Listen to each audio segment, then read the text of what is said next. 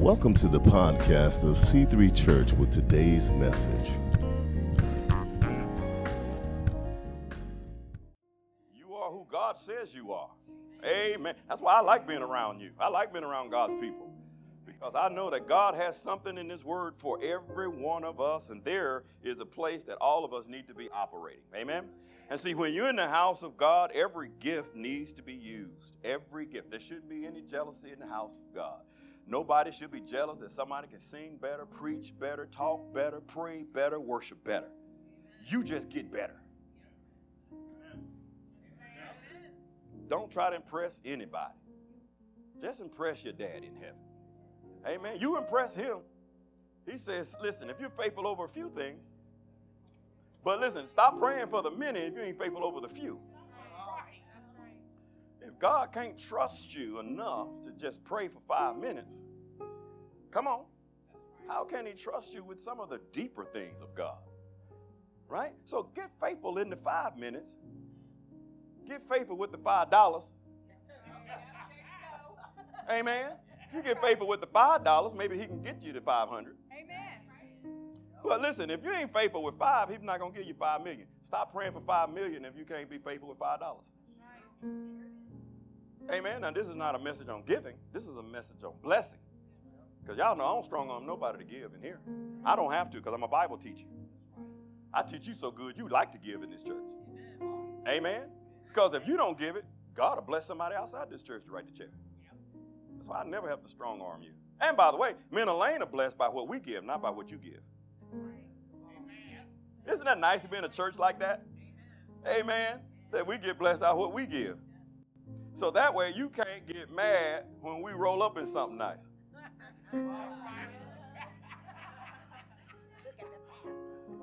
Look at the pastor. He got a new car. Look at him. That's because we work. A job. Every day. We both do. Amen. And so listen, so then you can just worship in freedom and you don't have to worry about that. And when somebody outside this place says, I wonder what your pastor doing with the money. Well, it's his money. He can do whatever he want to do with it. So you can just be free. Because, you know, I'm not trying to take your resources to live off of your resources. I don't have to. I am a resource. And see, when you start talking like that, I ain't need-based. I don't need anything from you. We're not need-based. We're suppliers. We're supposed to give to you. That's why I don't ever have you to come in here and follow my vision. Because I'm not need-based. I don't need you to follow my vision. I'm a supplier. I want to know what your vision is so I can follow that and help you. See, that's the difference between a shepherd and apostle. When you're in an apostle-led church, we're the foundational ministry. What we want to do is push you up, not try to pull you up as a pastor. I saw one head nod and one amen and a. So I think I'm on the right track then. Amen. All right. So you ready to read a little bit of the Bible? So let's read a little bit of this. Like I said, stop laughing so much and then we're going to be all right. Romans chapter 12, verse 3 says, for I say, through the grace given to me, to everyone who is among you, not to think of himself more highly than he ought to think. That's what I was just saying, saints of God, that we got too much jealousy in the house that has actually hurt the house of God, right? And we are not here, this church, see, I have a group that I give raises and merit raises and bonuses based on what their performance. But in the house of God, you're not blessed on your performance, you're blessed on your obedience. So this is not a performance-based organization, you're blessed by your obedience. Is this making sense at all? Because your performance can be a sacrifice. Let me say that one more time. Your performance can be a sacrifice, but your obedience has to be an action. So that's why the Bible says obedience, because your sacrifice can be an idol unto you. Oh, yes, sir. Yes, sir. Because people idolize their giving sometimes. Yes, they do. Right? I you don't even tithe. Well, like I'm supposed to be blessed off of tithing. Oh, see all those eyes I got. See, why would God bless your tithe if you're unwilling to give it? Because your heart still isn't right. Oh, boy, it got quiet then. This Presbyterian church got quiet. Good gracious. Y'all didn't know that? You could cut 10%, but if you don't do it with the right heart, that does not obligate for God. You can't, thank you, Jesus. You can't strong arm God with the tithe and say, because I gave 10%, now God is somehow obligated to bless me. He is not, because God owns 100%. You want to show God how bad you are, give him 100%. I don't see nobody volunteering on that line. I got a 2% line. That's where everybody is, a 2%. Oh, Lord, okay? So listen, guys, you got to make sure you got the right heart. God don't need your money, neither do I. I need obedience. I need people that are consistent. I need people that love God and love his word and love God's people. I need somebody to say, if I'm praying for you, you praying for real. You ain't just saying it as a Christian cliche. You saying, Pastor, I got your back. I got to know you got my back for real. That's right. Amen? That's what I'm looking for. I'm looking for real, genuine Christians. Amen. Somebody that's not faking and fronting in front of people. Right. Amen. I think that's what we need today. Right. Too many folks are posing like they got an anointing. You ain't got no anointing. Just because you know 2 scriptures, that don't mean you're anointed. Amen. The anointing costs. You got to go through some stuff for a true, genuine anointing that's developed through purity and humility. Yeah. Oh, yeah, that's going to cost you, buddy. Yeah. And then if you got a true anointing, you'll be humble with it. Yeah. You got a true anointing, you don't need a title. Yeah.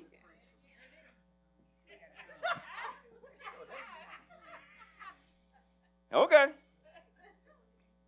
So don't think too highly of yourself, guys, but to think soberly, as God has dealt to each one a metron, a measure, a metron. Everybody has a metron of faith. See, sometimes you might look at somebody and you see where they are. You might not have the faith for that level because you may not understand what they had to go through to get there. Never covet somebody else's anointing because you never know what hell they had to go through to get there. You never know how many houses they had to lose or how many cars they had to lose or how often they came to the point of almost death. Don't ever look at somebody else and say, Lord, I want that kind of anointing. No, you better stay in your lane. No. I've had people back in the past, back when Jakes was doing it for real. He was, so y'all know I ain't bashful about it. I didn't bite my tongue. All you got to do is, if you in the Word, all you got to do is watch it closely. Don't watch television. Watch the Word. And you know when people are skirming off. So I ain't bashful about it. He ain't like it used to be. Just because you got thousands of people in the stadium don't mean you teaching truth. That's right. Amen anyhow. Amen.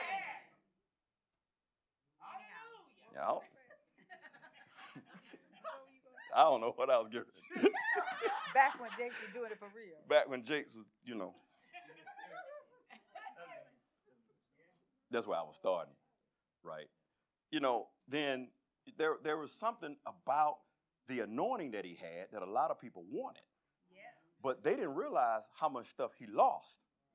They didn't understand where he came from. He just didn't go to Dallas. He came from West Virginia from nothing with holes in the floorboard of his car, right? When he met Sarita. Sarita said she didn't even want to get in the car because she thought she was going to fall through the car. Right? So they came from meager means. He said when they, in the church, they had a barrel in the church for heat. This is West Virginia in winter. A barrel? So you leaving church smelling like smoke. You ain't even like the fiery furnace because you're not supposed to even smell like. So because when they came out of the fiery furnace, y'all didn't look at me right. You didn't look at me right. When you don't look at me right, I feel like you didn't get it. I'm going to get back to the word, baby. Then he goes on to say, verse 4, for as we have many members in one body, but all the members, look at this, guys, do not have the same function. Listen, we need every gift talent, experience, education in this house because we do not all have the same function.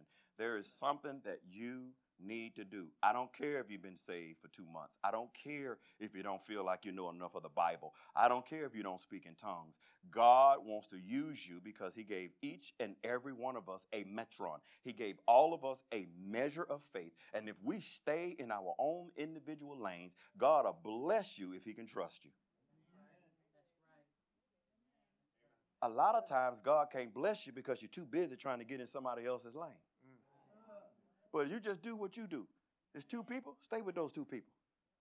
If it's one person, stay with that one person. Let God bless you where you are, right? And then he'll open up doors for you and take you before great men.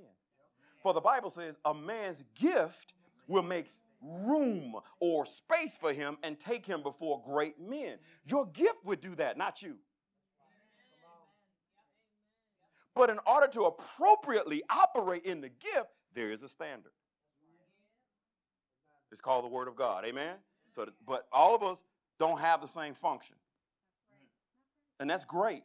That's why in our diversity, we can still find unity. That's right. And this is not some diversity class in corporate America. I'm talking about true diversity. Because that's fake diversity, that's what they're talking about. That diversity is only if you believe like them. That's right. That's fake diversity. That's why I can never be a part of it, because I'm too vocal. Ephesians chapter 4.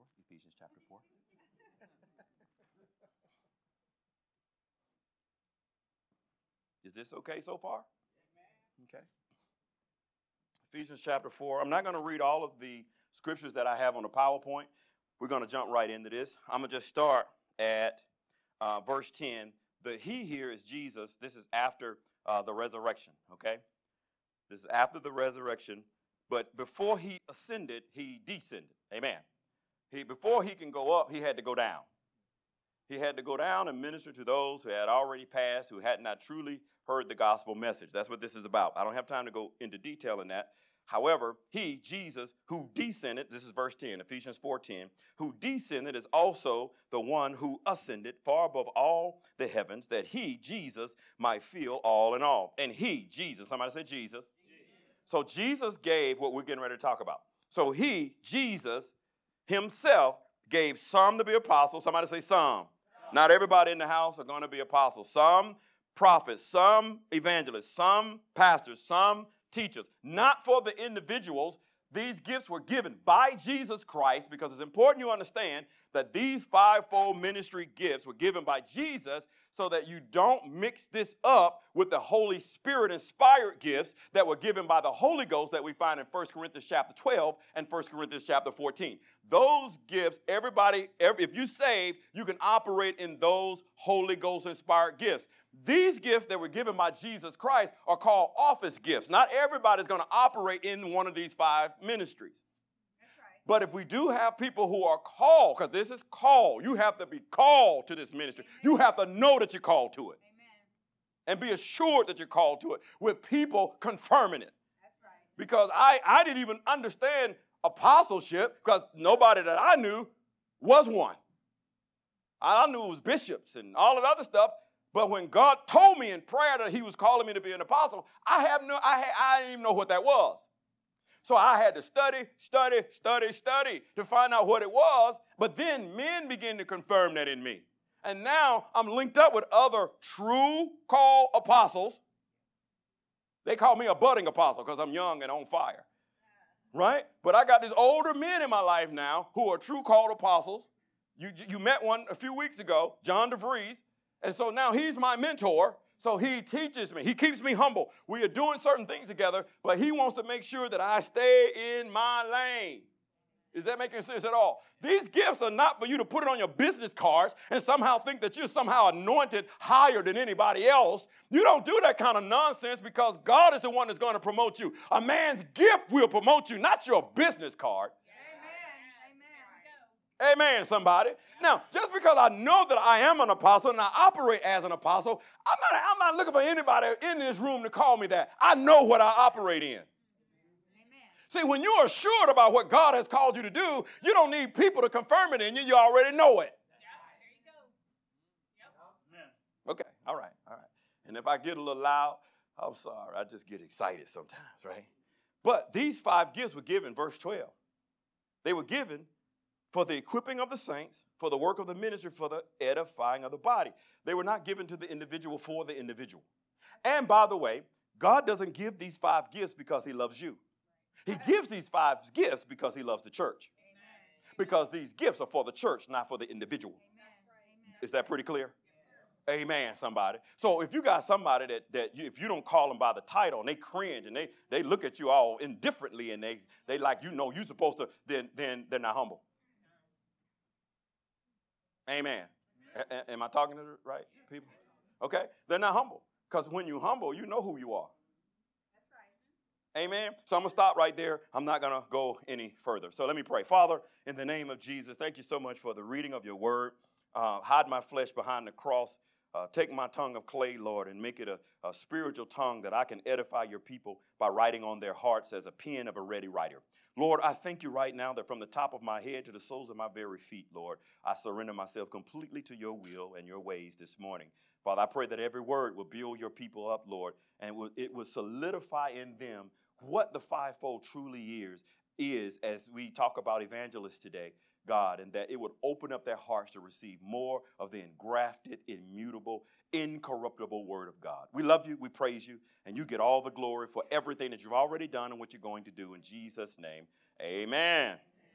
All right, so why is the fivefold so important? And one of the ways I thought about this morning when I wanted to share this before we get back into the evangelist, because we've already talked about the apostle and the prophet, and the next one is the evangelist.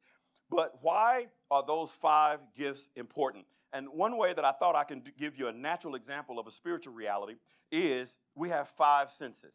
Amen? So if you lose your sense of sight or even your sense of hearing, then the other three senses are heightened, right? So they have to overcompensate. Why? Because if you can't see, you have to use your hands as eyes. That's why people who can't see, they got to touch something. They got to feel the texture of it. They got to sense what it is, how big it is, how small, how vast it is, what the texture is. Because they get a sense of a picture based on their hands. So their hands have to do the visualizing because their eyes are not functioning. So is this making sense at all? So you have the other three senses has to overcompensate because two senses are not functioning properly. That's how it is in the body of Christ. If you're not doing what God has called you to do, everybody else that is functioning in the house have to overcompensate because you're not in place. So you don't have the right to step back and go, well, I don't know enough, or I'm not anointed. Aren't you saved? You receive Jesus, right? You repent at first because you just can't receive Jesus. You got to repent. Amen. We got too many people trying to get saved and just saying, Jesus, come into my heart, but you never repent. You can't have salvation without repentance, guys. That's a false doctrine. You got to repent of your sins first. Otherwise, the Holy Spirit is not coming into a wicked heart. He's a perfect gentleman, and he ain't going to force you. So you have to do something first. Somebody say, I got to do something first. See, the Bible says, lay aside every weight. That's what you got to do. He says, when I was a child, in 1 Corinthians chapter 13, Paul says, when I was a child, I thought as a child, I understood as a child, but when I became a man, I put away childish things. There are some things the church, you, somebody said me, that you're going to have to put away. God is not going to take away what you should be putting away. There's some things we have to do. Stop putting stuff on God that we should be doing. God, listen. God, make me act right. It ain't going to happen. He's not going to do that. No, Holy Spirit ain't going to make your bed. You get out of bed, Holy Spirit, make up my bed, make up my bed, make up my bed, make up my bed. You can say that until you get blue in the face. But it's not going to happen. Why? Because you are capable of making your own bed. There are some things that people in the church are capable of doing, and you're putting it on God. Come on. And you're saying, well, maybe I don't have enough faith. No, maybe you're just not moved to action. Maybe you've gotten complacent and lazy. Maybe. I'm not saying that's you. Somebody said that ain't me. I'm not talking about you. That's just the person in your seat. So we gotta y'all. Did that make sense, right? That when someone is not functioning, then other people have to compensate for it. Amen.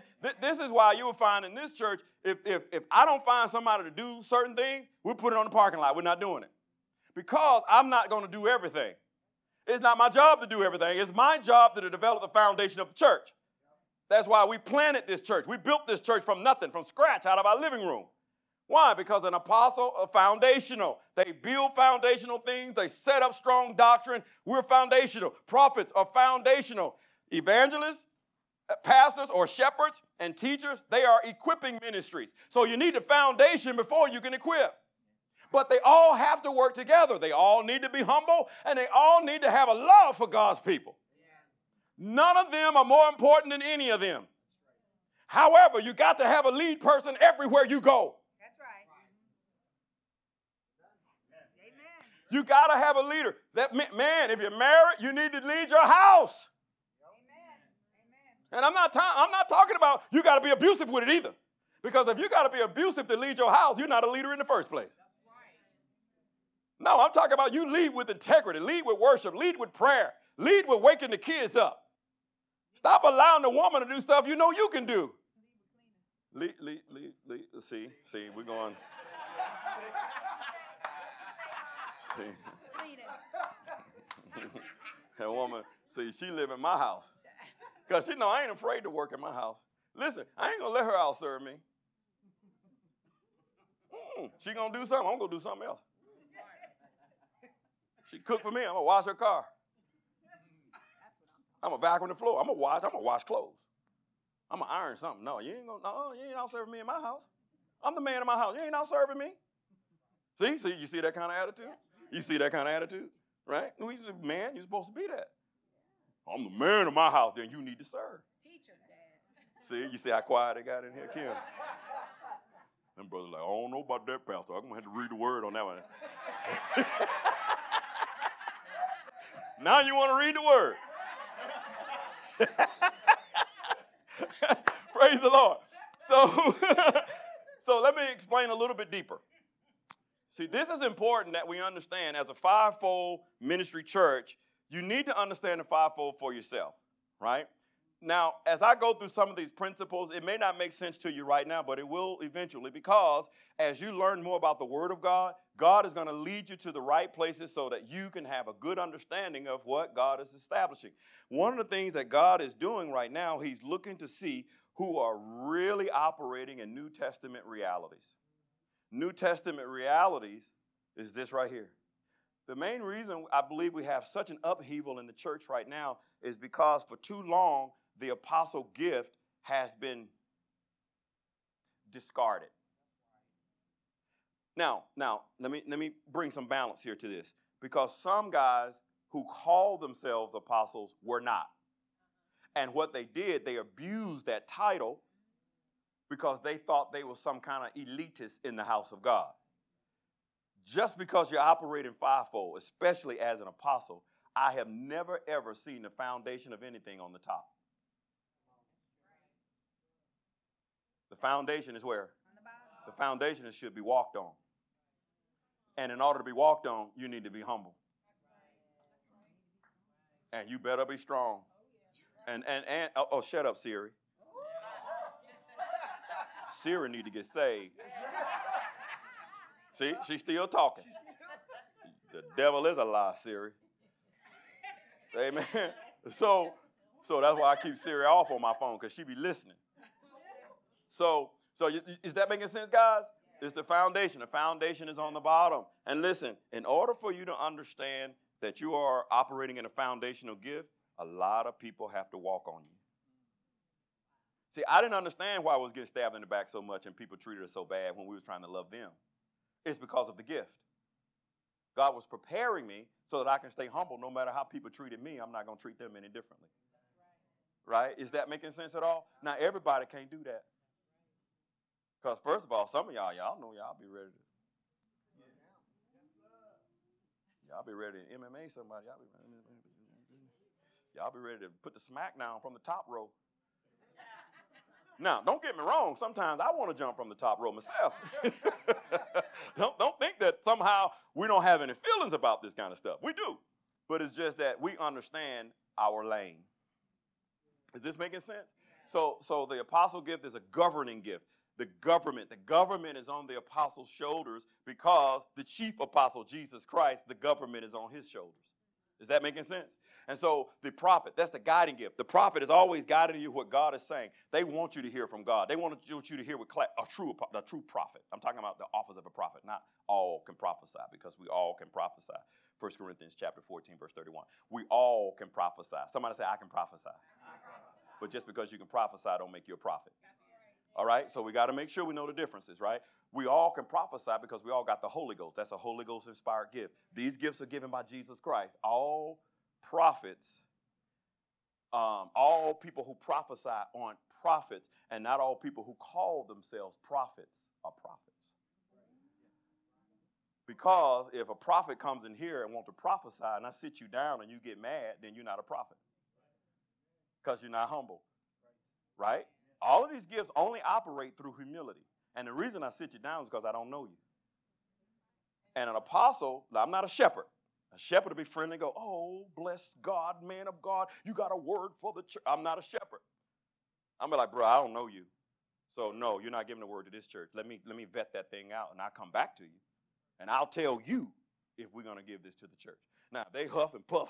Well, I know the Lord sent me. And yeah, I'm sending you out. Hello. Now, that's an apostle, guys. Apostles don't play with fake prophets. There have been multiple fake prophets come up in here, and you don't see them anymore. Because if I can sit you down, if I can train you, then, yeah, maybe I can let you prophesy in here. But if I can't train you, then you're your own prophet, and you called by man and not by God. All right, so that's the guiding gift. The evangelist, that's what we're talking about. That's the gathering gift. Evangelists, there's nothing about, it's just all souls. They're always in the community. They're always doing something. It's all about gathering people together. That's why Diane is on her cruise today. I wish Diane was here right now, but she's on her cruise, her and David, celebrating, I think, an anniversary? Yeah. Their anniversary, too. So Diane...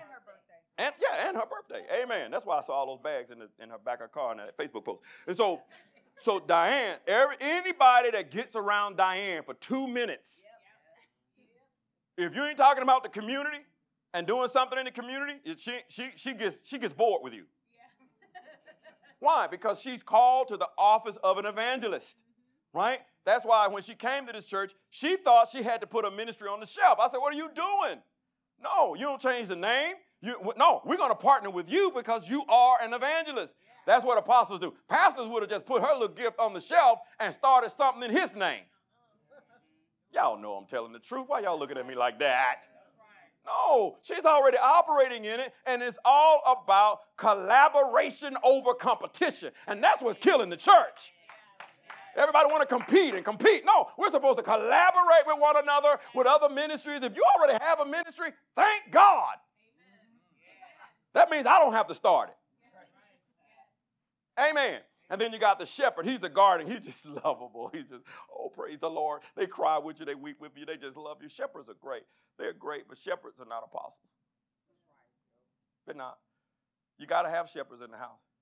He's one of them. He's a shepherd. He just loves y'all.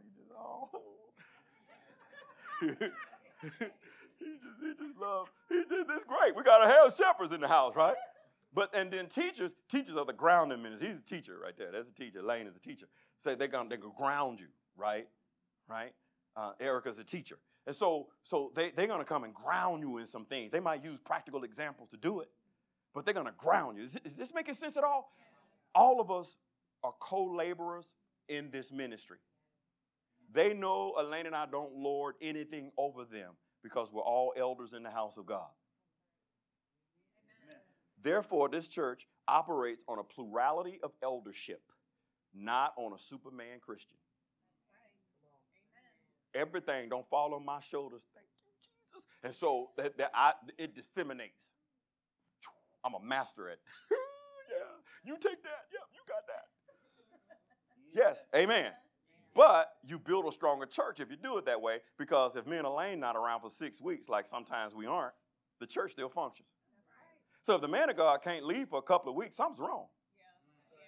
Yeah. Yeah. And you mean to tell me you got 2,500 folks in that church and you the only one that know how to preach?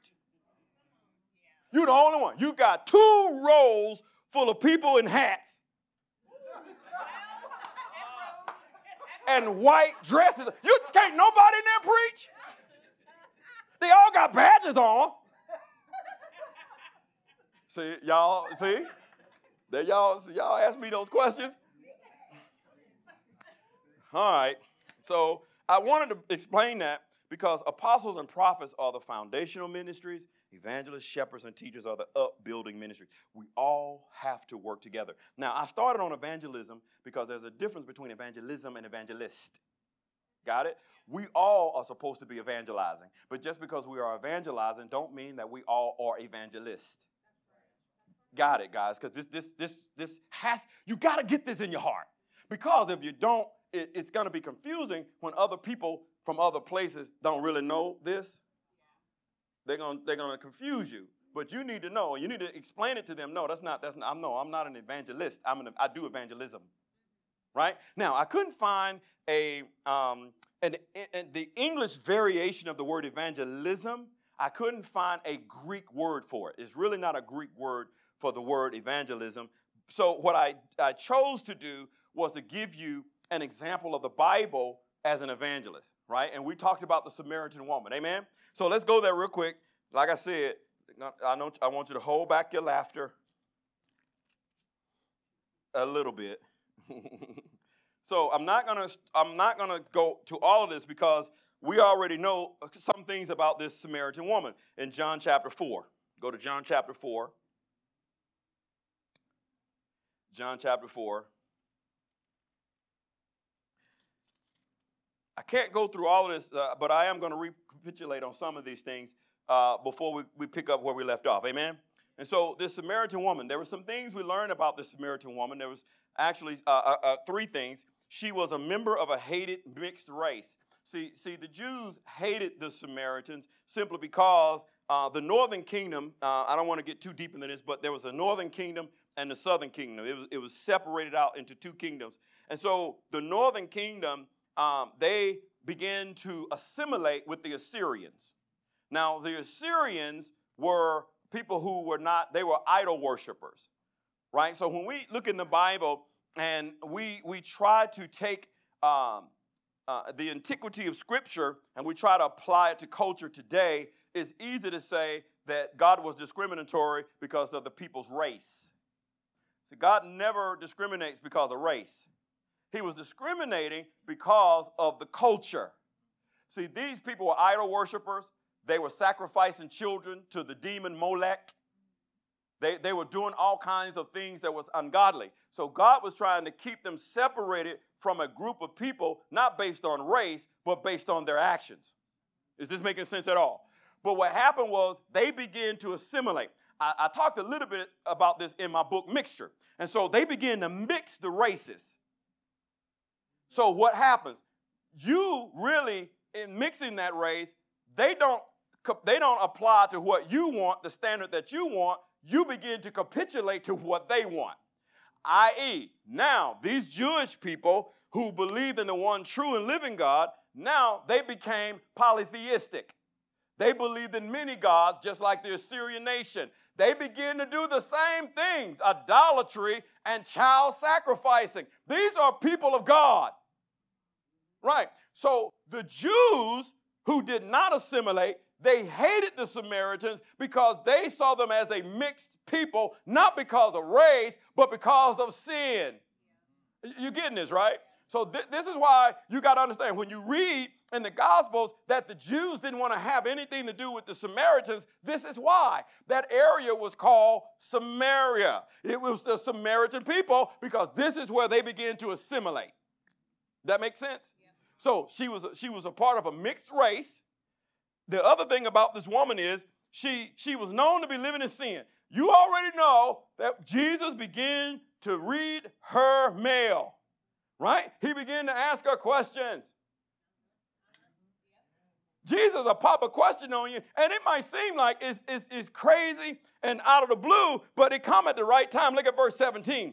Oh, boy. Jesus, verse 16, Jesus said to her, "Go, call your husband and come here." Jesus already knew. See, you can't pass any wisdom over to Jesus. Jesus never asked us as Christians a question because he needs some wisdom from us. He's asking a question to spark revelation in you. That's right. He knew where Adam was. He said, Adam, where are you? He knew exactly where Adam was because Jesus, God in the Old Testament, he was everywhere at one time because he's omnipresent.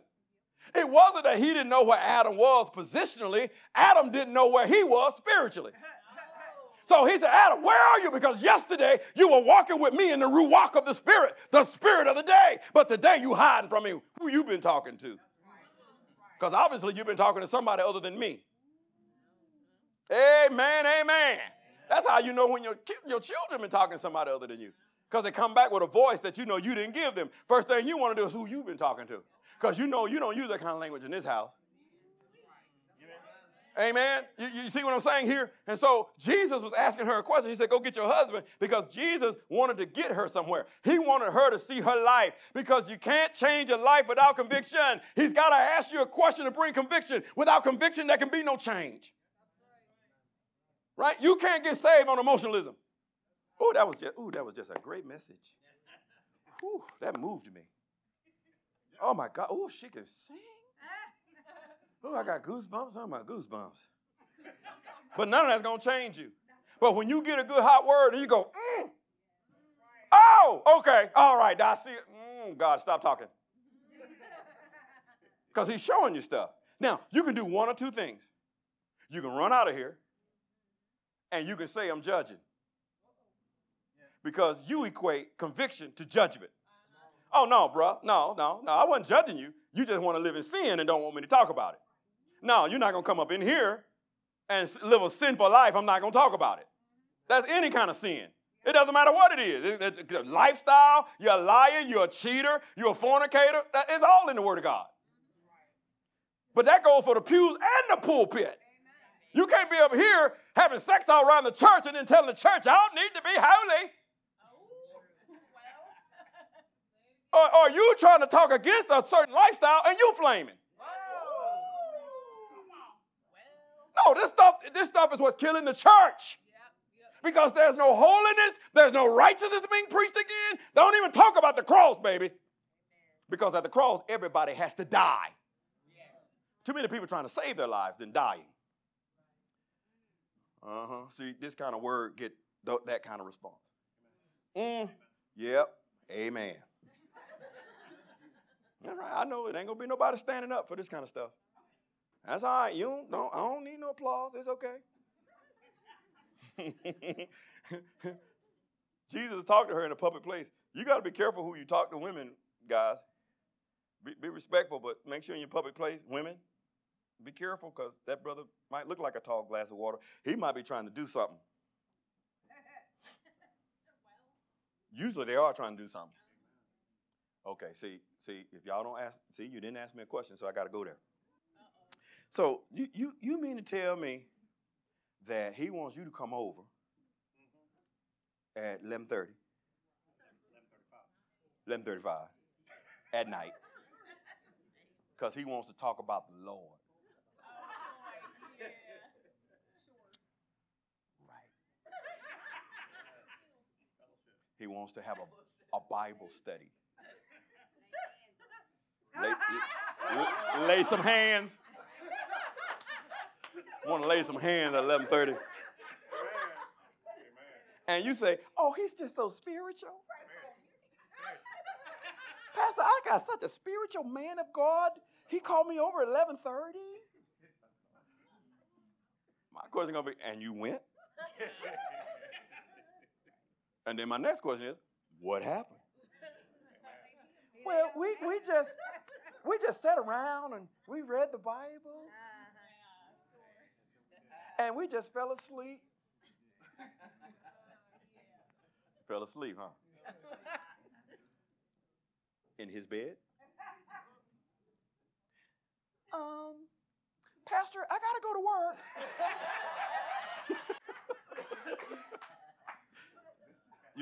You see that deflection?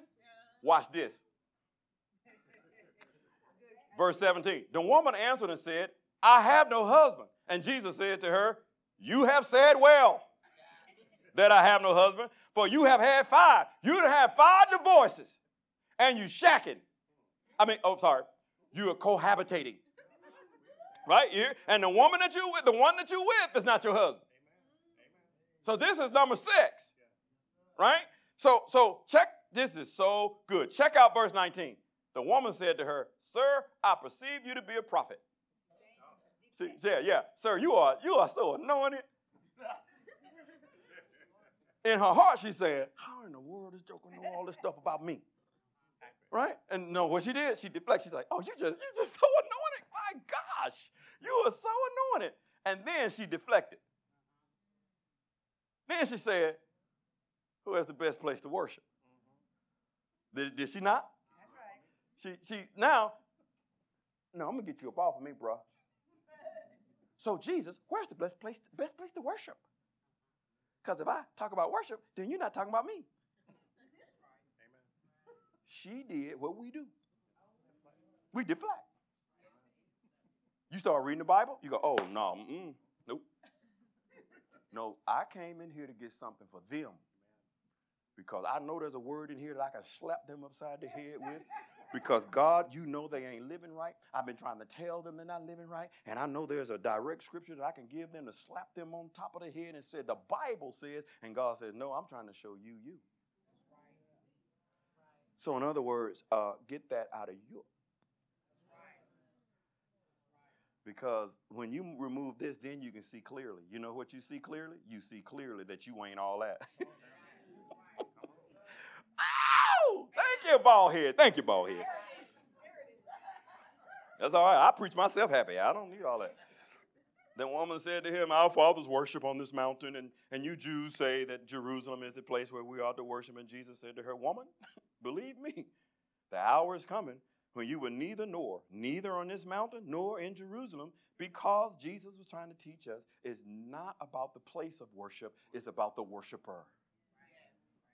Amen, somebody. So let me skip past through that, and I got to get to where I want to go. Is back. I want to get all the way over there to verse 27. So listen to the podcast to catch everything else from there. But I want to go to verse 27. And at the point, his disciples came, and they marveled that he talked with this woman. Why? Because she was a Samaritan. We just talked about that, right? So these disciples, they were Jewish men, yet no one said, "What do you seek?" or "Why are you talking with her?" The woman then left her water pot, went her way into the city, and said to the men. Now notice where she went.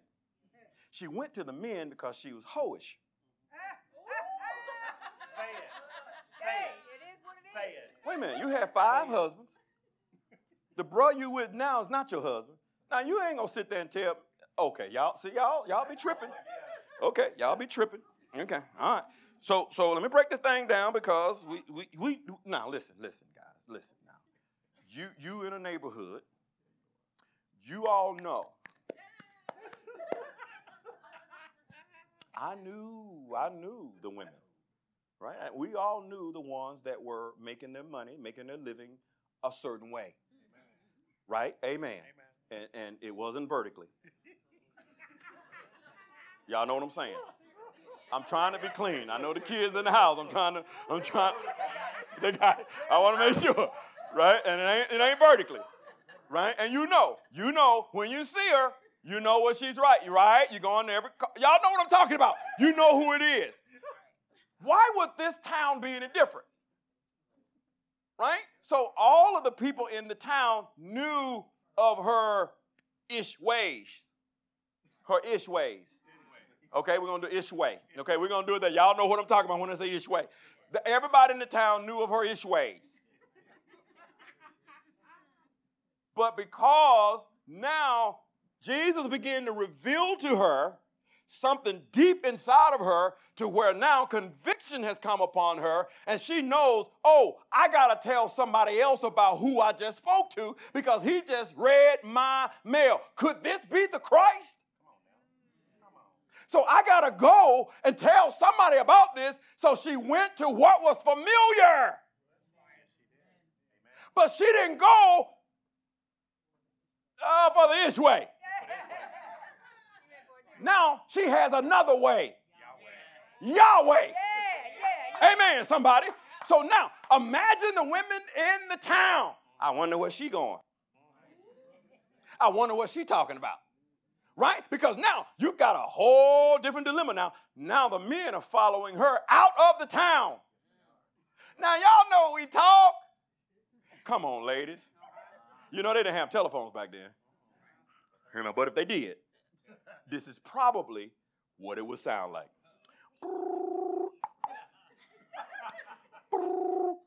Hello?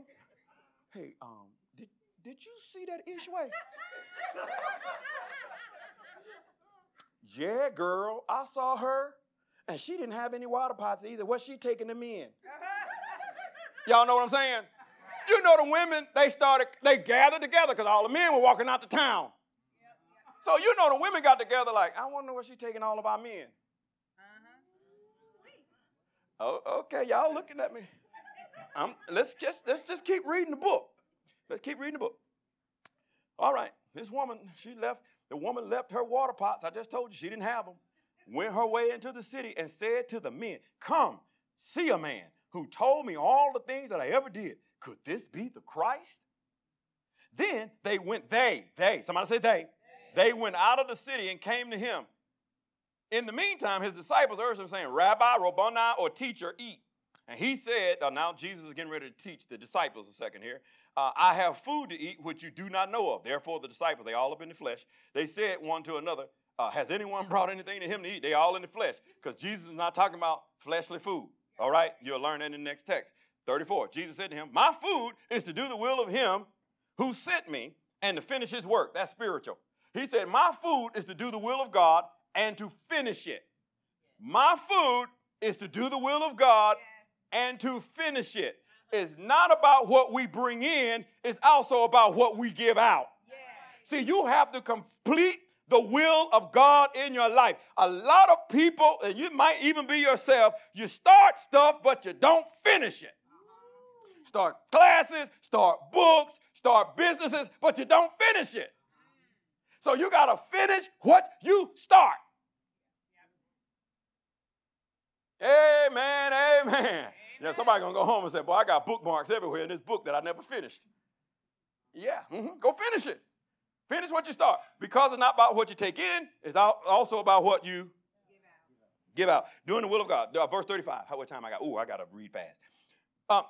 Do you not say, there are still 4 months and then comes the harvest. Now he's talking about the harvest. Behold, I say to you, lift up your eyes and look at the fields, for they are already white for harvest. So in other words, he's saying, you ain't got to look for the harvest. It's already there.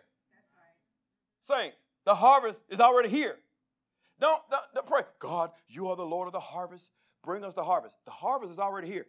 It's right there next door. It's right there in the cube form right next to you. Somebody say evangelism. That's the harvest, guys. It's that person that always comes to you with questions. That's the harvest. You're supposed to take time with that person. Don't be like, oh, here she come again. No, let the Lord use you. Hello, somebody. Let the Lord use you. Maybe she needs more than an understanding of the job. Maybe one day she's going to come to you because she's got issues of the heart.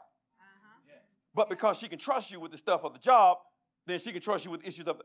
See, the problem is we want people to trust us with the issues of the heart, but people don't even trust you on your job. Come to work late. You're always complaining. You're the main one bickering about the boss. Boy, I am not talking to anybody in this church. I am not talking about you. I'm talking about somebody you know. Very well. Like intimately. Right? So listen. Trust has to be built on the basis of how people see you and how you interact with them. Amen. And that is over time. That's right. Yeah, that's right. Over time, what do people see in you? Do they see that you're trustworthy? Do they see you are coming in and doing a bang-up job? You wearing it out and then some, right? Because if you're working, you should be not just do the job. You're supposed to give a tithe to your job. You do 10% more than what you was hired. Oh, my bad. I read a different manual. I thought I was supposed to do 10% less because I got favor. Well, the only reason you got favor is because you do more than what you were hired. See, this is why your business will be blessed, because you give more to the people than what they gave you money for. Amen. If you want to be, I'm trying to teach you how to be blessed. If you just do a little bit more than what you're hired to do, you'll be blessed. How do I know that? You are looking at a prime example. I've never given what they hired me to do. I always went beyond what I was hired to do. I always got promoted. I never, even in places that didn't promote me, God moved me out of there to put me in a place that will. Now, I had to go through a whole lot of hell. I had to train people who took my job. I've done all of that. Yeah, I complained to God about it, too, because that was my office. With the view. It didn't have a window, but it was the office. I wasn't in the cube for him. Well, I stayed in the cube for him, praise the Lord, and I had to watch him in that office every day. I had to pass by the office, and y'all know I gave a look. Let me show you what it looks like.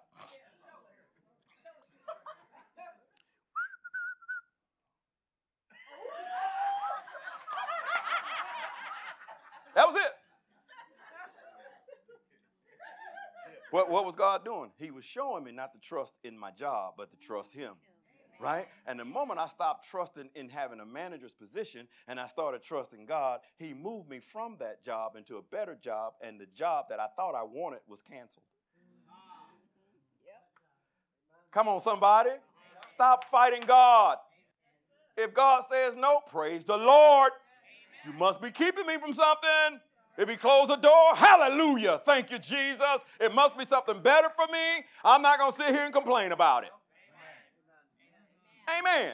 Right? So Jesus is saying here, he said, look here, guys, I'm trying to give you a spiritual reality of a context here that my food is not physical. My food is spiritual. Verse 36, he who reaps receives wages and gathers fruit for eternal life, that both he who sows, check this out, guys, and he who reaps may rejoice together. So sometimes the people that you're talking to, somebody has already sown into them. Sometimes the people that you're talking to, you're the ones that's sowing, but somebody else might reap it. So sometimes you got to discern by the Holy Spirit if it's time for them to get saved or not, because you might be the one sowing. See, it's not about, oh, I led another person to the Lord. I just put that little notch on my belt that I led somebody to the Lord. Well, no, nothing in the Bible that says we're supposed to go out and get people saved. We're supposed to disciple, raise people up. That's what Jesus said. Go and disciple. He didn't say go get people saved. To disciple a person, I mean, you got to spend time with them. No, it's not enough for you to say, oh, they think they received Jesus. Because in 2 more weeks, they right back where they used to be. Why? Because you were interested in getting people saved, but you weren't interested in discipling folks. Wow. Amen. Amen. That ball hit a rascal preaching some good stuff up here. I'm telling you. And so listen, verse 37, for in this, the saying is true. One sows what? And another one reaps. I sent you to reap that which you have not sown. Labor. You see that? Somebody had already sown. So they are reaping. We will reap what somebody else has already sown. Right now, we're reaping what somebody has already sown. Amen? And but we got to sow too. Listen, don't worry about it. Don't worry about it. Listen, let me give you this one for free. Don't worry about being blessed if you're not sowing. I'm from Alabama. Don't shout me down. I'm from Alabama. And I know for summer, some of y'all had real jobs. But in Alabama, you don't have a real job. You go pick beans, you pick okra, you pick tomatoes, you pick anything that grandmama had, you picked it 5 a.m. in the mountain. That was the job. You fold on. That's how my grandmama, I don't even know what that means. But I think it means before the sun comes up, I think. So I had to learn this kind of stuff. So we got paid on what we picked. So if grandmama before the summer says, well, I'm just going to believe God, and I'm going to see what he's going to do. He's going to send me a harvest. And she goes in the house. And every day she goes out to see what's growing. Oh, I don't see nothing growing yet. So God, it's up to you, Lord. Just make it happen. Praise the Lord. I trust you. And you go back and you look, ain't nothing growing. Because you didn't sow anything. That's how some Christians are. They strong-arming God and say, God, you're supposed to bless me. And God is saying, I will. I'm looking for what you've sown. Now listen, that's why I go beyond the tithe. I don't even teach tithe. Because sometimes God wants you to give 20%, 30%, 50%. I ain't going to strong-arm you. You do what God tells you to do. Amen? Now listen, because you can't reap if you ain't sown nothing. So here is the question about giving. How much do you want to reap? That should determine how much you give. Amen anyway. Let me say amen to myself. Amen. Amen. Now it becomes your responsibility. Now you can just be free. Because you're not going to get strong-armed. There ain't no going to be no, you will never have a $100 line or $50 line or $20 line. You ain't going to ever get me up here and say, well, I'm going to sow the best seed today to get everything started. And that brother started digging real deep. And I'm going to get everything started. And he's going way down. He's at his ankles. And I'm going to start today with the first seed. And he pull out a 20. Like, bro, you ain't that. I got that under my seat cushion. See, this is foolishness. Now, see, some of y'all that laughing, y'all know you've been in places like that. See, everybody else is looking around like, people won't do that, will they? I cannot believe, Pastor, that people really do that kind of thing. Oh, yeah, they do it. They did it this morning. Right now. A second offering. So look, check this out. Look at this. So we talked about sowing. Look at verse 39. And many of the, this is called evangelism. And many of the Samaritans of that city believed in him because of the word of the woman who testified, he told me all that I ever did. But look at verse 40. So when the Samaritans had come to him, they urged him to stay with them, and he stayed there for 2 days. Look at verse 41. This is amazing. And many more believed because of his own words. Look at 42. Then they said to the woman, now we believe not because of what you said, for we ourselves have heard him, and we know that this is indeed the Christ, the Savior of the world. Isn't that awesome? So now this woman, listen, let me tell you something. God can use anybody. This is the good news of Jesus Christ that I want to share with you. This woman was not supposed to be the type of woman that Jesus was supposed to talk to. So in other words, you might feel like I am not the type of person that Jesus should be talking to. This woman was not of the right culture. Hello, somebody. She didn't come up on the right side of the track. She didn't grow up in seminary. She was doing things. Come on, y'all. You see, she had some stuff going on in her life that wasn't lining up with Scripture.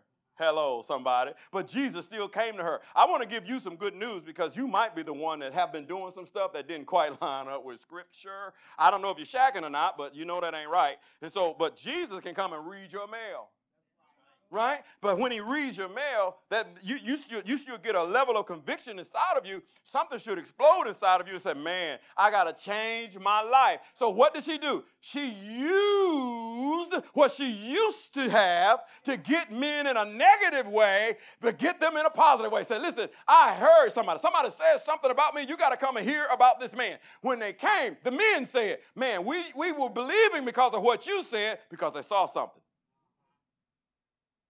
When you have a real experience with Christ, something in your life changes. That people, when they see you don't act the same way. She had to have done something differently. There had to be something about her disposition. When she came to these men, she wasn't coming as an Ishway. She said, no, I got another way.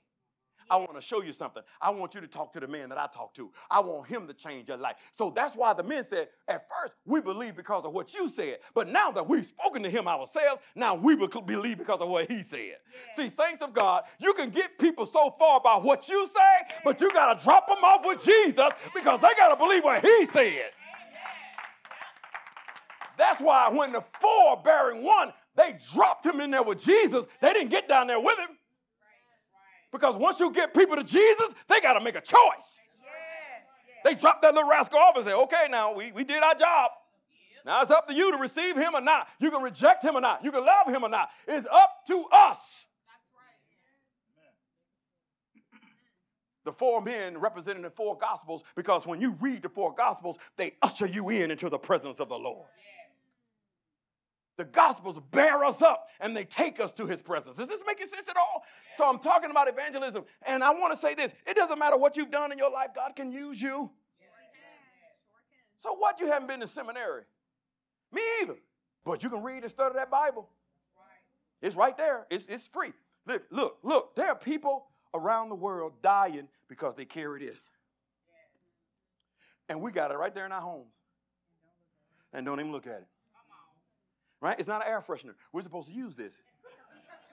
Y'all know what I'm saying? Some people got up on their mantle. It's real pretty, and they got flowers in it in scripture, and they think somehow it blesses the house because it ain't going to bless the house. The only way your house is going to be blessed, you're going to have to take the words out of this book, and you're going to have to speak those words in that house.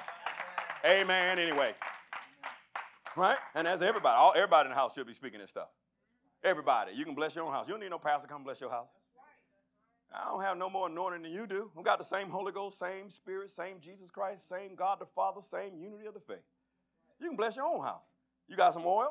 Go get you some oil. Get olive oil. It don't have to smell a certain way. Just because oil smells a certain way don't mean it's more anointed. Man, we got to get away from some of this foolishness. Right? Take that oil, anoint your house. Slap oil on the curtains if you have to. Especially if you got some stuff you're dealing with, you know what I'm saying? Anoint your children's bed. If they're having bad dreams, anoint their pillows. Amen. You hear what I'm saying? You got the power, saints. If we can teach you that the power belongs to you and not necessarily in the pulpits, man, we're going to have a stronger church. We're going to have a stronger church. Amen. We're going to have a stronger church. And so listen, let me give you a little bit more of this book. So that was evangelism. Somebody say it. Evangelism. That's what that was. And see, evangelist Mark 16:15 says this, and he said to them, go into all the world and preach the gospel to every creature. That's evangelism. Evangelism is defined by its message, the gospel of Jesus Christ, not by man-made strategies, methods, methodologies, or mediums. It is more than a Sunday morning experience. It is a lifestyle. Evangelism. You are evangelizing people based on how you live. It's called lifestyle evangelism. If people are not coming to you, let me say it this way. Thank you, Jesus. You can't look like, act like, talk like the world, but think the world is going to come to you for spiritual advice. Because they see you as them. Right. What makes the church attractive is because we don't look like the world. And the moment we start capitulating to the world so that we can look like them, talk like them, thinking we're going to win more of them, we're fooling ourselves. Yes, then we have a form of godliness, but we're denying the power thereof. I don't want to be a form of God. I want to be in the very imago Dei of God, the very image of God. I don't want to have a caricature of God in my life. I want to be the essence of who he is in my life based on a biblical principle that I am not going to do wrong as best as I can. And even when I do, Lord, I'm sorry. I didn't mean to do it. You repent quickly. Yes. Amen. Am I talking to the right folks? Amen. Amen. And so this is what it is, right? That's true evangelism. Say it with me. Evangelism. Now, there is an evangelist. Evangelism. Like I'm in an English class. Evangelism. So, okay. So, now, the evangelist. Oh, no, I don't want to go there yet. So let's talk about the evangelist, right? Now, I want to give you a practical example of evangelist. Evangelist is found as one brother, well, other than Jesus Christ, that was called an evangelist. Who was he? That was Philip. I'm going to help you out. So that was Philip. So y'all was taking too long to think. Acts chapter 6. Acts chapter 6. I know you knew it. You just couldn't get off your tongue. I know it. Y'all knew it. I know you knew it. I know it. There's no doubt in my mind. It's Philip. Somebody say Philip. Okay, it was Philip. No, it's Acts chapter 6, verse 5. Then this is when they chose the 7 to be deacons. So then the word of God spread, and wait a minute, 5, I'm sorry. And the saying pleased the whole multitude.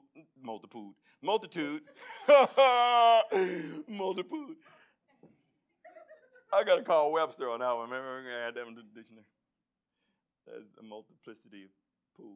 So, and they chose Stephen, a man full of faith and the Holy Spirit, and who? So Philip was a deacon, but he also was an evangelist. Amen. So his operationally, he operated in the church as a deacon on a local level, but on a global level, he operated as an evangelist. And the reason I can say that is because, put your finger there and go to Acts chapter 21. Ooh, I love hearing those pages turn. That's a good sound right there. 21:8 says, and on the next day, I know I'm kind of skipping around, but I want to show you how this ties together. On the next day, we who were Paul's companions departed and came to Caesarea and entered the house of Philip, who? The evangelist. So the scriptures are very specific about Philip. He was the evangelist. He was operating in the office of evangelist. He wasn't just evangelizing, he was an evangelist. Now, something happens in his household here, who was one of the 7. The reason I wanted to point this out is because this refers back to Acts chapter 6. He was one of the 7 deacons. So, yes, he was a deacon in the local church, but he was an evangelist globally. Is this making sense? Some of you are called in one position locally to function, but you may have a global office call on your life to go out and do things outside of the local church. That's the fivefold. That's why it's necessary. There's only one of the fivefold gifts that actually stays in the local house, and that's the shepherd. All the other 4 are global ministries to be operating outside of the local church.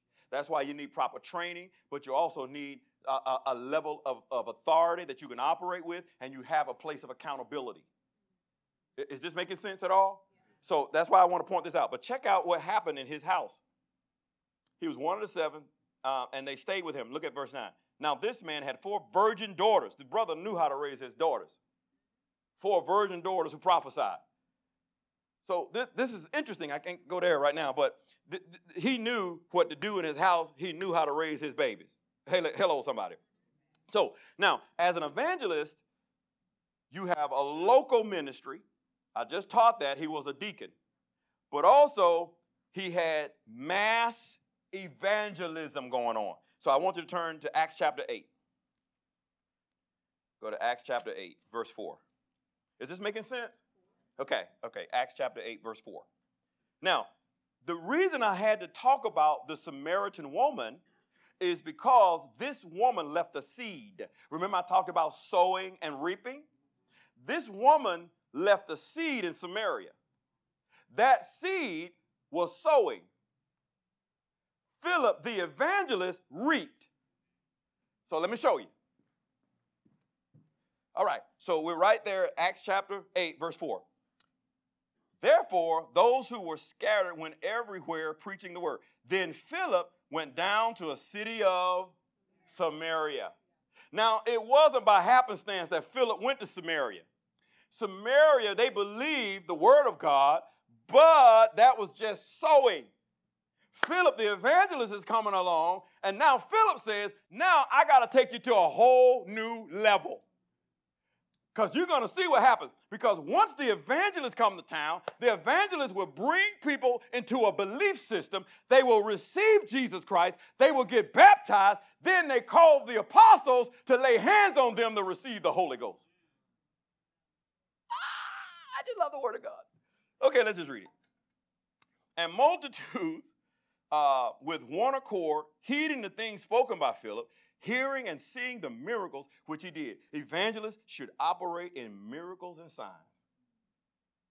When you leave this place, you're going to see miracles and signs. If you are operating as an evangelist, you see miracles. You see signs happening. For unclean spirits crying with a loud voice. This should be happening, saints of God. Why? Because you got the light. And we're not supposed to be capitulating to the darkness. The Bible in Ephesians says we're supposed to expose the unfruitful works of darkness. We're not supposed to be going to parties with them and doing all this other stuff that these Christian singers are doing. No, you're supposed to expose darkness. If that's your friend, you need to be telling them about the good news. Not so you can sell more records. See, this vanity, you just want money, bruh, sister. No, I just believe that if we're supposed to be Christian, that we need to be open. Oh, okay. Open to what? Show me in the Bible where it's supposed to be open. No, the Bible says we expose the unfruitful works of darkness. Because your light is not on, it's easy for them to act and talk just like you. But when you turn the light on, there should be a difference. When the light is on, you expose it. You ain't even trying to expose it. This is why when people come to you, oh, you think you all that. And you ain't even said anything. Y'all know what I'm talking about. Come on. Oh, you must be one of them believers. I just walked in the room. Oh, you see the light. My bad, sometimes I can't see it. That's what you walk in, saints, every day of your life. When you walk into a room, and if people are talking, they talking foolishness. Y'all know what I'm talking about. They're talking some foolishness, and they know you don't get into that kind of talk. They stop. I get people all the time say, oh, I'm sorry, John, I didn't mean to cuss. Bro, I can't save you. I know what they're doing. They're showing a little respect, but I would rather them respect him than me. Amen? Because as soon as I walk out of the room, they're going to be flying and flogging and flying. You know what I'm saying? They're going to be using those same words. Amen. Right? And so Philip, man, this brother, there was miracle signs and wonders happening with this brother. Unclean spirits coming out of many who were possessed, and many who were paralyzed and lame were healed. And there was great joy in that city, because when you see miracle signs and wonders, man, there is nothing but great joy. Amen, somebody.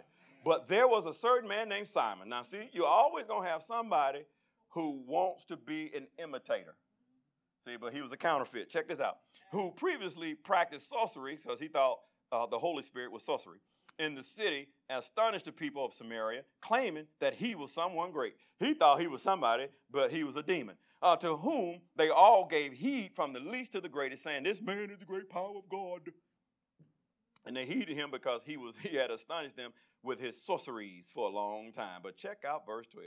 But when they believed, that's the first step.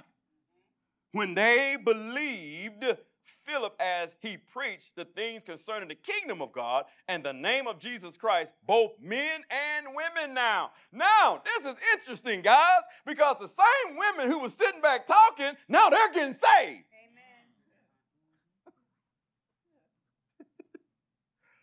So sometimes salvation don't come in the package that you think it should come in. And so while we're talking bad about the prostitute, she might be the one to get you closer to Jesus. Oh, Lord, have mercy. Y'all see, they come through the church and they want to sit them in the back. Yeah, you know, they come up front. While the businessman, the one that's dressed real nice, they want to put him up front. That's what's happening in the church. Right? Because they thought they can get something out of the businessman. Right? No. Paul rebuked that. He said, oh, no. He said, no, the prostitute and the pimp are the ones that need to be up front. You just put something on her legs. That's all. I got to deal in truth. Because if they come in here, it's going to be up here. So y'all got to make sure Pastor is okay. I ain't saved, but my eyes still, I'm working. So praise the Lord. Right? Amen. Right? So you just put something on her, let her hear the gospel, get saved, get cleaned up. Amen? And then she can go back and get some of her friends. You know that's getting ready to happen here. I've already seen it. So if you act indignant and you start looking down your little nose, like, what's she doing here? She's supposed to be here. No, the question is, what are you doing here? Because if you knew why you were here, then you shouldn't ask that question. They are supposed to be in the house of God. Anybody that's lost, they're supposed to be here. Not everybody going to come in here smelling good. You just go and you serve in the streets. You'll know that. Yeah, you'll get used to a smell. Real quick, if you really, Diane can tell you about some smells. Amen. But she don't care about that. She's after that soul. Check this out. So now men and women are getting saved. Then Simon himself also believed. Look at this. They believed Jesus, the men and women, and they were baptized. So that's the step. You got to receive him. You got to repent of your sins, believe him, and get baptized. Now, this is baptism with water. How do I know that? Keep reading. Then Simon himself also believed, and when he was baptized, he continued with Philip and was amazed seeing the miracles and the signs. Now, when the apostles, here the apostles are coming in. Now, when the apostles who were at Jerusalem heard that Samaria had received the word of God, they sent Peter and John. They were two apostles. The people were saved. They got baptized. But now they sent to Jerusalem and said, hey, we need some apostles here. This is why. 15, who when they had come down, prayed for them that they might receive the Holy Ghost, for as yet he had not fallen upon none of them. They had only been baptized in the name of the Lord Jesus. Then they laid hands on them, and they what? That's mass evangelism done by an evangelist. So he worked in the local church. He had massive things going on globally, but he also, an evangelist, also ministered to people individually. Go to you can read the rest of that. There's so much more in there, but for the sake of time, go to verse 26. Acts chapter 8, verse 26. So that you understand this, guys. This is important that we see this because we have to make sure that everything lines up with the Word of God. Just because you might operate in an office gift, that doesn't negate you from operating in the local church, because in the local church is where you have accountability. Right? So if a prophet comes up in here talking about the Lord sent me, and I go, what's your church name? Oh, I don't have a church. No, then, bro, you're not a prophet, because you need to be submitted to somebody. Somebody need to have some kind of authority over you to where if you out of line, somebody need to be able to rebuke you. Oh, and since you coming up in here and I don't even know you, then that's going to be me. So you have to have some accountability, responsibility in the house of God. Amen. So he had a local ministry as a deacon. He had mass evangelism, but he also did personal evangelism too. Look at this one, and then we're going to wrap up this one, okay? Look at verse 26. Is this making sense, guys? Okay, ladies. Oh, man. Now, an angel of the Lord spoke to Philip, saying, arise and go towards the south along the road, which goes down to Jerusalem to Gaza. There is a desert. Now, see, first thing out the gate here, sometimes when I read the Word of God, I ask a lot of questions, because I'm thinking, okay, this brother just did something great. And then God said, go to a desert. Sometimes the Word of God is so funny to me, because wait a minute, Lord, now that I've done great things, shouldn't I have a bigger platform?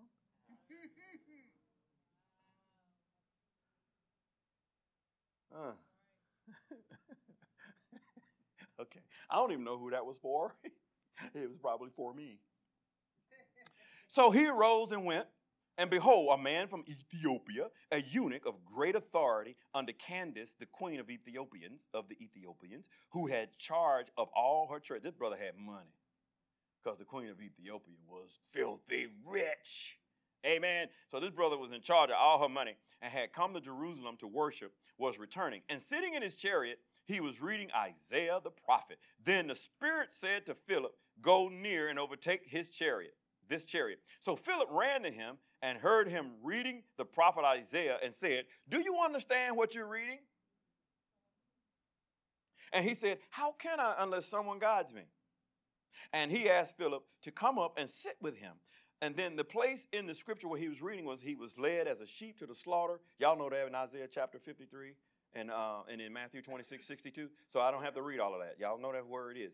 In verse 34, he says, so the eunuch answered Philip and said, I ask you, of whom does the prophet say this, of himself or of another man? Then Philip opened his mouth and began at this scripture and preached what? Jesus, not himself. See, we got to preach Jesus. You here for Jesus. You ain't here for John. You are here for Jesus Christ. That brother preached Jesus to him. He opened up the scriptures. This brother did not have a full understanding. Even though he was reading the word, well, it was a scroll. I'm sorry, they didn't have Bibles then. He was reading a piece of a scroll in Isaiah chapter 5. Well, they didn't have chapters back then. It was just a piece of a scroll. And so he said, man, I want to have an understanding. I'm reading this, but can you help me? There are people going to come to you to say, hey, can you help me understand the word of God? I'm reading it, but I just it's just not coming together for me. Can you help me? Yeah. You're going to have to help people. You're going to have to understand and see what God is saying in the word of God. Am I talking to the right folks here? Yeah. I don't want to lull you to sleep, but sometimes people are going to come to you, and you got to be in your word to teach people the word. Right. Amen. Amen. All right, just last little bit, then y'all can keep sleeping.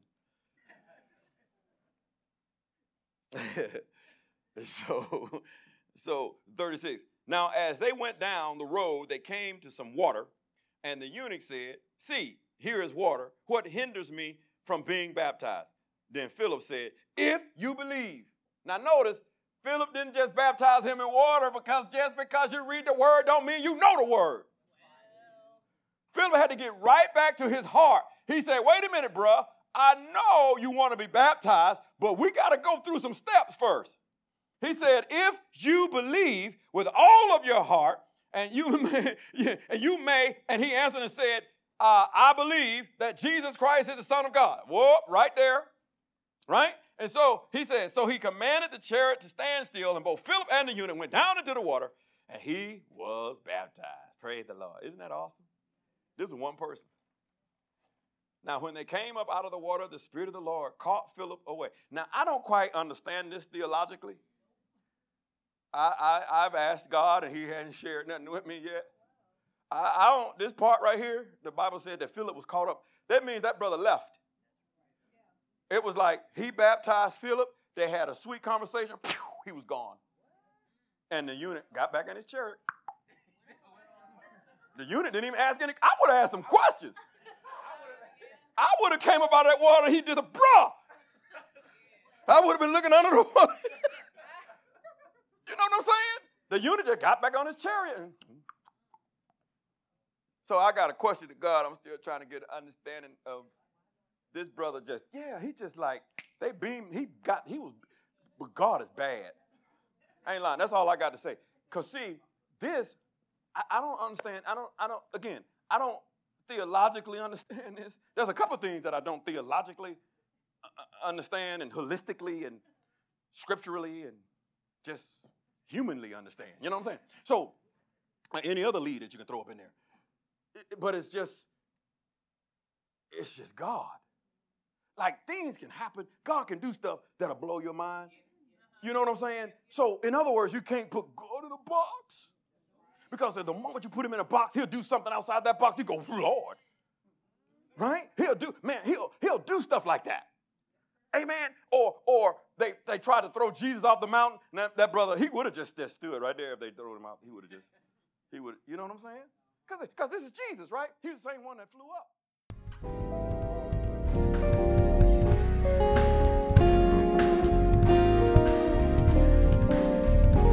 Thank you for listening. We pray that this message encouraged you. If you would like to learn more about C3 Church, please visit us in person in Indian Trail, North Carolina at 5805 West Highway 74, Indian Trail, North Carolina, 28079, or on the web c3churchnc.org or on facebook.com/C3 Indian Trail NC.